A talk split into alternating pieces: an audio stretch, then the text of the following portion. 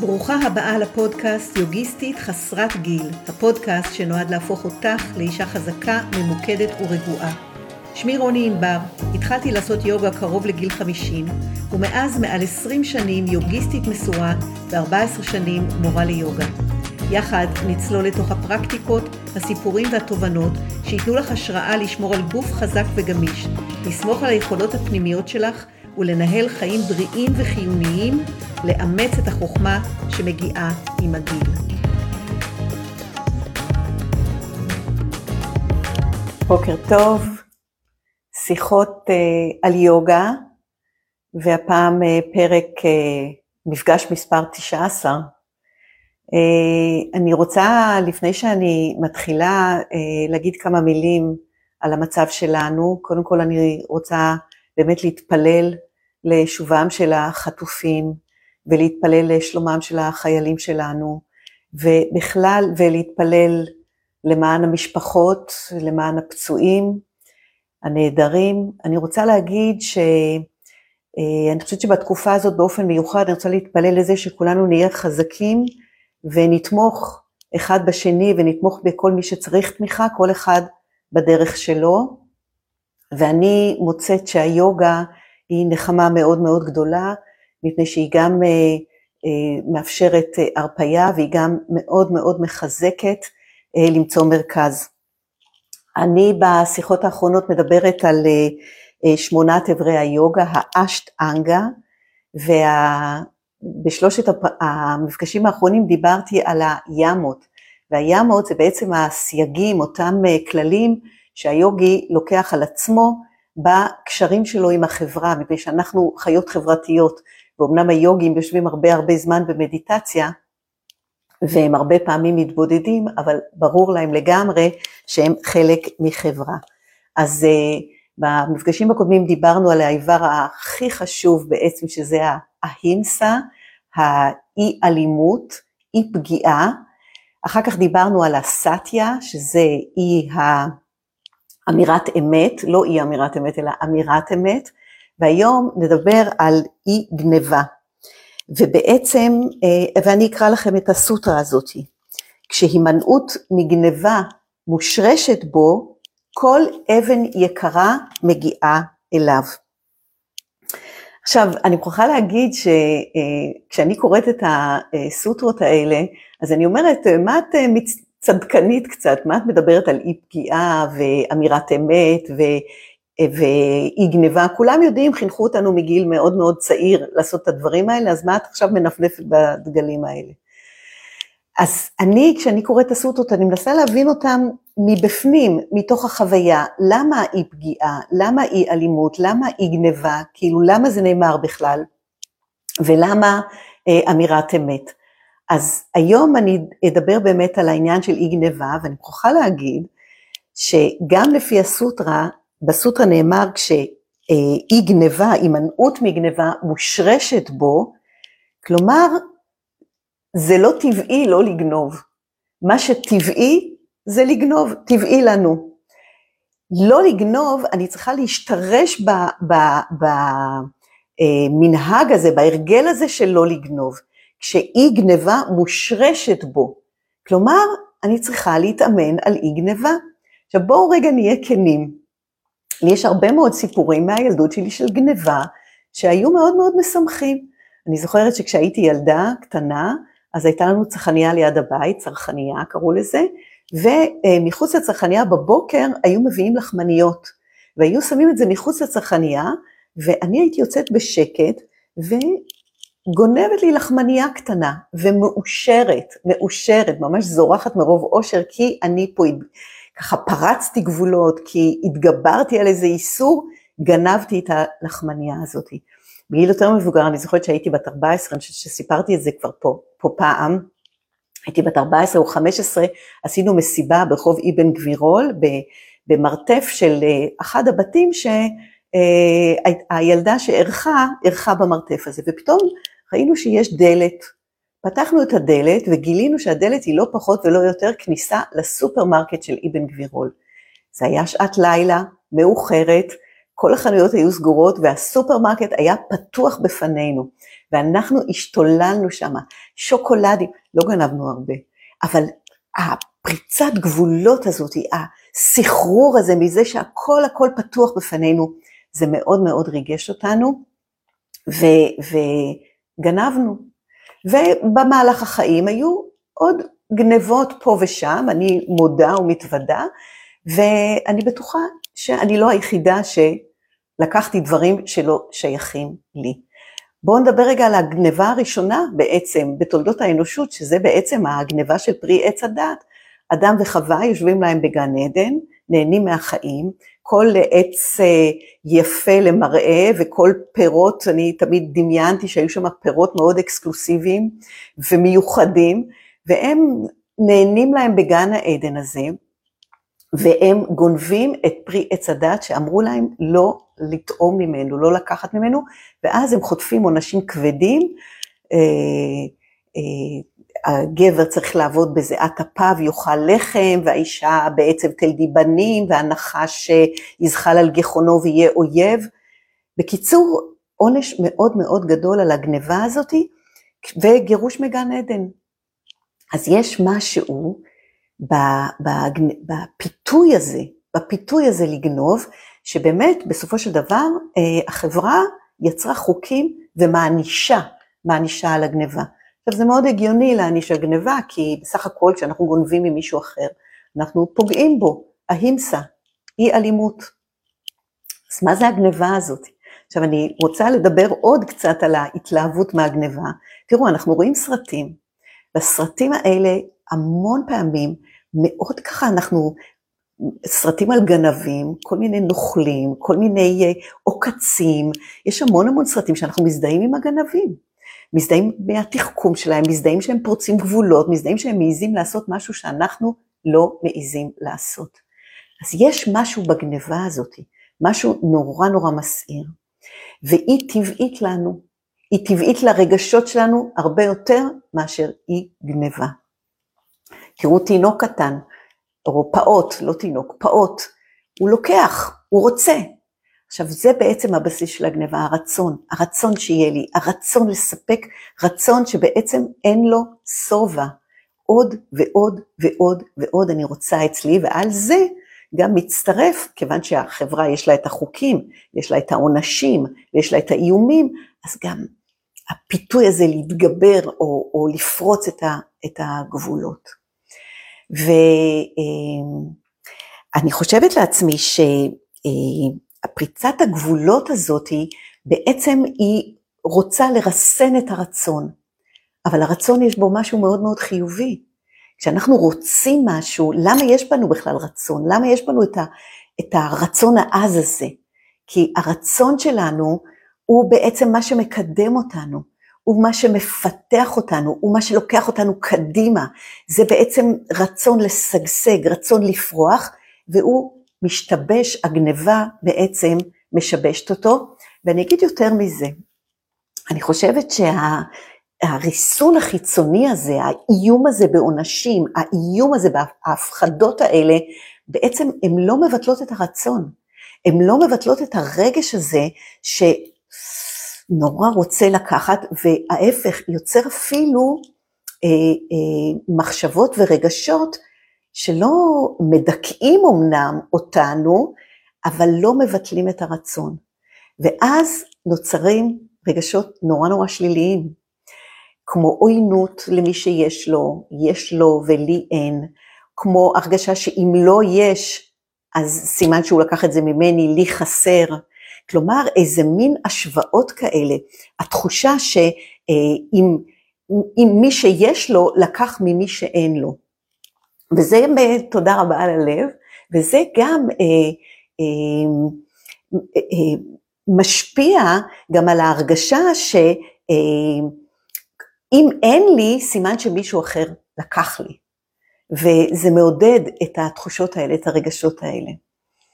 אה, אז בעצם, מה אני, מה אני חושבת על הדבר הזה? שרצון זה דבר מאוד מאוד חיובי, רצון להתפתח. אני אספר עוד סיפור, אני זוכרת שבתור ילדה, אני גדלתי בבית שלהורים היה נורא נורא חשוב שכולם יקבלו באופן שווה, כדי שלא תתפתח קנאה, כדי שלא תתפתח צרות עין. אז אם זה קיבל, גם זה קיבל, ואם זה לזה נתנו, לזה נתנו, ותמיד תמיד זה היה ערך עליון, שכולם יקבלו שווה בשווה. האם זה הפסיק את הקנאה? האם זה הפסיק את החשבונאות ואת הפנקסנות? ממש לא. זאת אומרת שיש משהו ב... ב אה, איכשהו במה שעבר אלינו, זה שאם למישהו אחר יש, זה אומר שלקחו ממני. ואז אומרת הסוטרה הזאת, היא אומרת, כשהימנעות מגניבה מושרשת בו, כל אבן יקרה מגיעה אליו. שזה נורא נחמד. זה אומר ככה, שקודם כל הימנעות מגניבה מושרשת, היא הופכת להרגל, לא על ידי דיכוי חיצוני, לא שמדכאים את הרצון הזה ודוחסים פנימה רגשות שליליים, אלא איזשהו אימון שהופך את הרצון אה, אה, הזה לגנוב ללא רלוונטי. הוא לא מדכא רצון, הוא לא מדכא רצון, אבל את הרצון, את הלקחת ממישהו אחר, את זה, זה מנטרל לחלוטין. איך עושים את זה? צריך לחשוב. אולי אני גם אתן תשובה, כי ביוגה תמיד זה המדיטציה. התשובה היא תמיד זה המדיטציה. השאלה היא למה המדיטציה גורמת לנו לנטרל את המחשבה הזאת של הרצון לקחת ממישהו אחר. ולא רק זה, אלא שאם אנחנו מצליחים לנטרל את זה באמצעות האימון, והאימון הוא באמת המדיטציה, כי יוגה יש בה אסנה, יש בה תנוחות, אנחנו מחזקים את הגוף, אנחנו מתעמלים, אבל כל זה, כל זה, חיזוק הגוף והתחזוקה שלנו בכלל, והנשימה שהיא תהיה טובה, כל זה, כל זה כדי שהמדיטציה שלנו תהיה איכותית. והמדיטציה כאן, הכוונה שלה בסייגים החיצוניים זה באמת שה, שאנחנו ניקח על עצמנו כללים חברתיים שהם עוזרים לחברה, טובים לחברה, אבל לא בגלל שדיכאו אותנו וריסנו בנו ודיכאו לנו את הרצון שלא יודע שובעה, אלא אנחנו מבפנים מרגיעים את הרצון הזה לקחת למישהו אחר. למה כל אבן יקרה מגיעה אליו?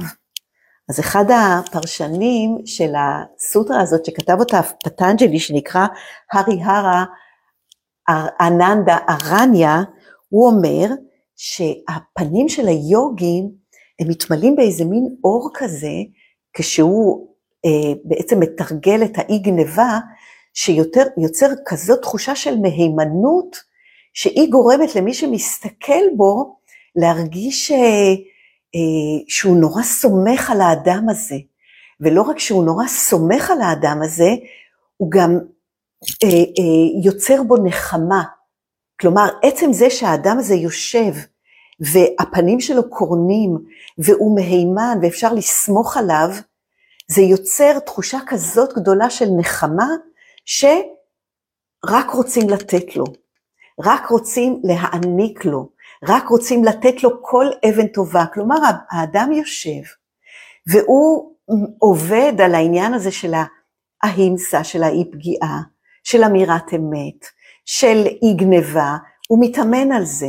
הוא מתאמן על זה כדי שזה יהיה הרגל, פנימיות, והוא משפיע על זה, עם זה על העולם, ואז מי שפוגש אותו, שעוד לא עשה את הדרך הזאת, הוא רק רוצה לתת לו, הוא רק רוצה להעניק לו.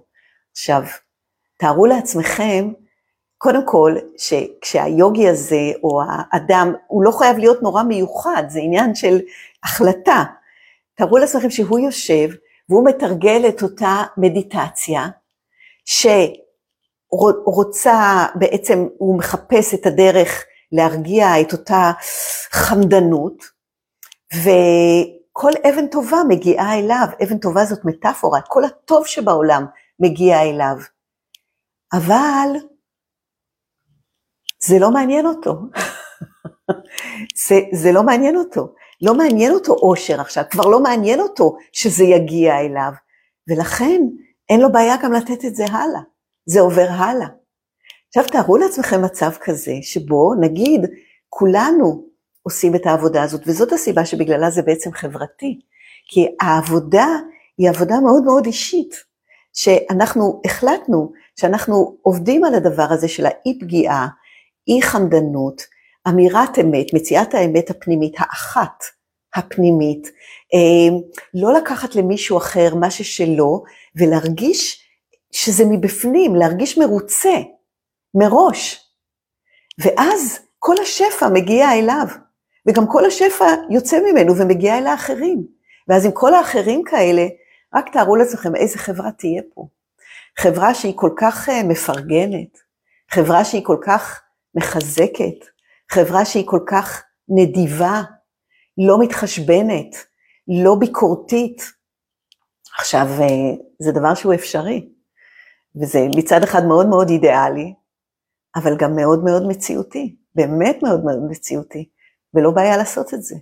פשוט uh, לשבת במדיטציה, לקחת את הזמן, לעשות איזה ריטריט כזה, להתכנס פנימה, כי התשובות הן נמצאות בפנים. ומה זאת אומרת נמצאות בפנים? אני מדברת, דיברתי על זה גם במפגשים הקודמים, הן נמצאות בפנים כי יש בנו, יש בנו את המדריך הפנימי הזה. המדריך הפנימי הזה מעבר לחינוך שקיבלנו, כי החינוך שקיבלנו באמת היסודות שלו, זאת, זאת הסיבה, זאת הסיבה, כי מבחינה חברה, אנחנו רוצים שיהיה לנו טוב ורוצים לחיות בסביבה שטוב בה.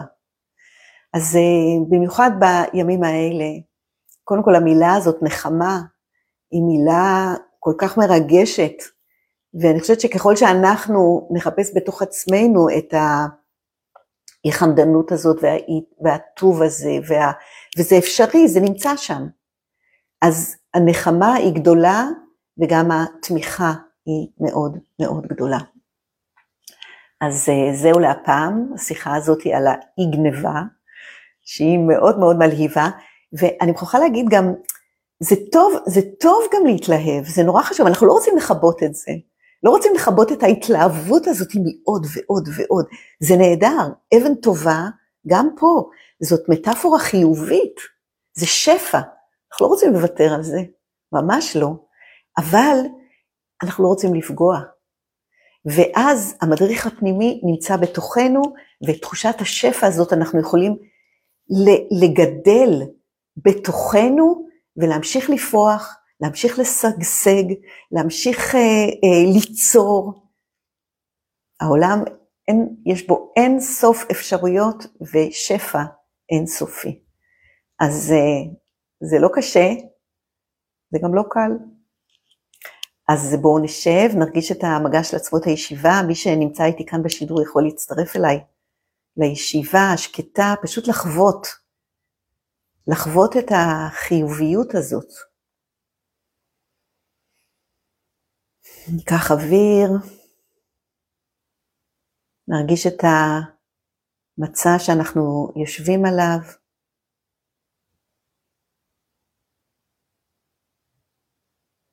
נרגיש את המגע של החלל בצד ימין של הגוף.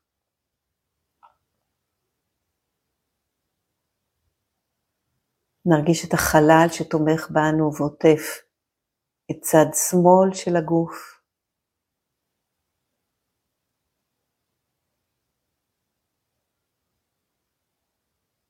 נרגיש את החלל בקדמת הגוף ויש לו ממש מרקם, איכות. נרגיש את החלל בגב הגוף שאנחנו יכולות ממש, יכולים ממש להישען עליו. נרגיש גם את החלל שעוטף את הראש. נרגיש שאנחנו בהלימה גם עם הפנימיות שלנו וגם עם החלל שעוטף אותנו.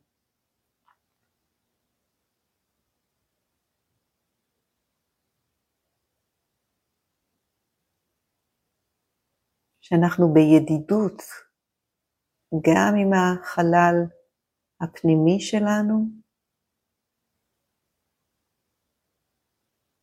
ובידידות גם עם החלל שעוטף אותנו.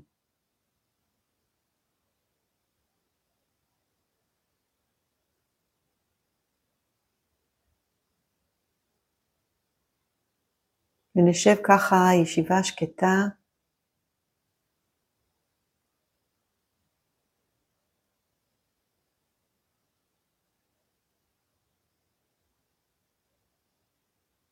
ומתוך איזה אני, מתוך איזה עצמי בוגר ושקט וחייכני,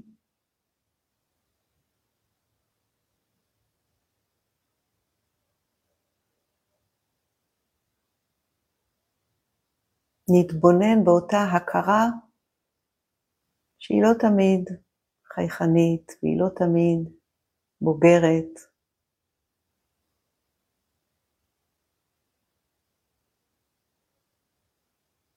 ורק נתבונן במה שנכנס, במה שיוצא.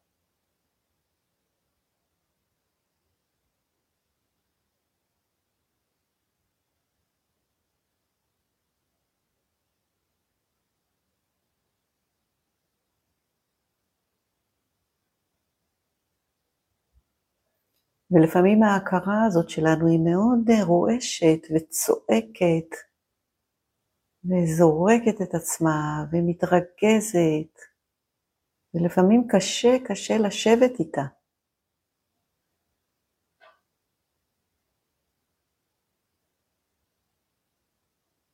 אבל זאת הדרך.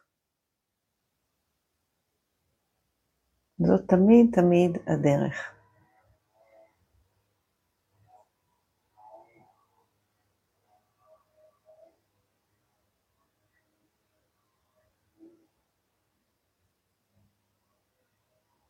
אז לאט נפקח את העיניים. מי שרוצה ורוצה, כמובן כדאי לכם להמשיך לשבת, לחבר את כפות הידיים אחת על השנייה, ובפנים כבר יש תחושה של תודה, יוגה מודרה, אז זה בעצם, אה, יוגה מודרה זה סגירה, סגירה של אה, מהלך, ותודה רבה, אנחנו נתראה במפגש הבא, יום רביעי, עשר בבוקר, אפשר לכתוב לי כאן תגובות, אה, לשאול שאלות גם, אפשר לשאול שאלות גם תוך כדי שידור. אה, אני, אם אני רואה, אז אני עונה, ואם לא, אז אני עונה אחר כך, ואפשר גם לעשות שיתוף.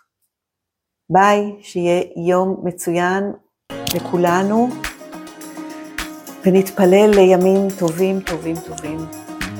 ביי ביי. תודה שהאזנת. כאן רוני ענבר, ובזאת סיימתי עוד פרק של הפודקאסט יוגיסטית חסרת גיל. נתראה בפרקים הבאים. אני מזכירה לך שאפשר להצטרף אליי לשידור חי בימי ראשון שבע בבוקר אצלי בדף הפייסבוק, שם גם יש קצת תרגול יוגה. חפשי רוני ענבר ותמצאי בקלות.